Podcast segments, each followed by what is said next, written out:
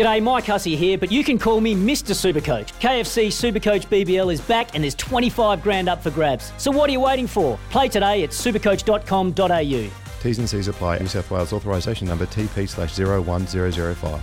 Strange old night at Addington on Friday night. Real strange. Matt Peden is the spokesman for the harness bookies at the TAB. And Matt, that must have been a clean up for you boys because it was a mess for the punters, particularly with Akuta and the open class trot. Yeah, look, I haven't seen the final results yet, but um, just given the amount of shorties that got them beaten throughout the night, and you know, with Akuta getting rolled at a dollar twenty and Muscle Mountain at a dollar seventy, you'd like to think that it was probably in our favour, but um, it was a night that punters would like to forget, and I think a lot of the form students would too. So be interesting to see what comes out of that.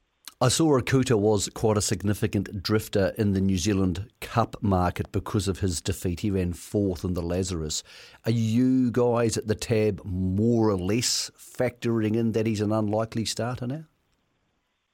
Yeah, just with um, just with the the chance that he probably had the potential not to go to the Cup, we thought he's probably, as you said, even less likely to be there now. So just until confirmation comes the, from the stable which way they elect to go, we thought realistically there's probably going to be no one lining up to back him at nine dollars anyway. We can we can sort of sit him in there until uh, until the situation becomes clearer. What about the open class horses? BD Joe was good. You still have him at backable odds for the New Zealand Cup, but self assured is shortened. Was that because he was more than adequate in the Canterbury Classic or because of what's happened around him, including the defeat last night at Melton of Copy That?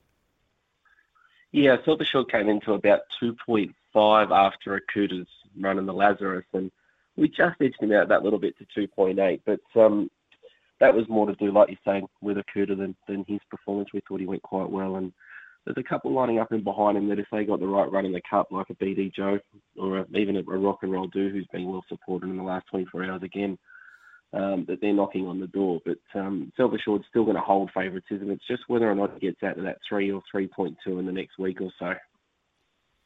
The open class trot was a bloodbath for anybody who wasn't Craig Ferguson, who won the race with Smoking Bandar. Uh, Muscle Mountain galloping away from a stand, we've seen it before. Sunday Sun galloping for no reason, we've seen it before, but not for a long time. Um, the last time I looked was yesterday morning, and we had Bolt for Brilliance now equal favourite with Sunday Sun for the Dominion. Uh, is that a case more of the fact that they're doing things wrong and he's not? Or are you guys thinking after the Rowe Cup, maybe that gap is closed? Yeah, we actually moved Bolt for Brilliance to an equal favourite with Sunday Sun on Thursday afternoon. And look, the, the, just after seeing that trial behind uh, behind Hot and Treacherous in the in the week prior, we, we just feel like that gap is well and truly closing. And if he got to the pegs and was able to stay in front, that he'd probably become the horse to beat. So look, there was no one lining up to take the 250 Sunday Sun, so we were happy to edge him out and just see what sort of price we can we can start laying him at. Okay, what about today, Matt? We head to, to Timaru, and it's a really good day. I love this concept of the spring rewards races because you're comparing apples with apples. There's none of these big standout, this a win type horses. Therefore, they're good betting races. Uh, have the punters been getting involved at all? Yeah, the start, races are starting to heat up now in terms of turnover. Race four is probably one of the two races which I can find that's, that's had the most support. Uh, the two-year-old trot.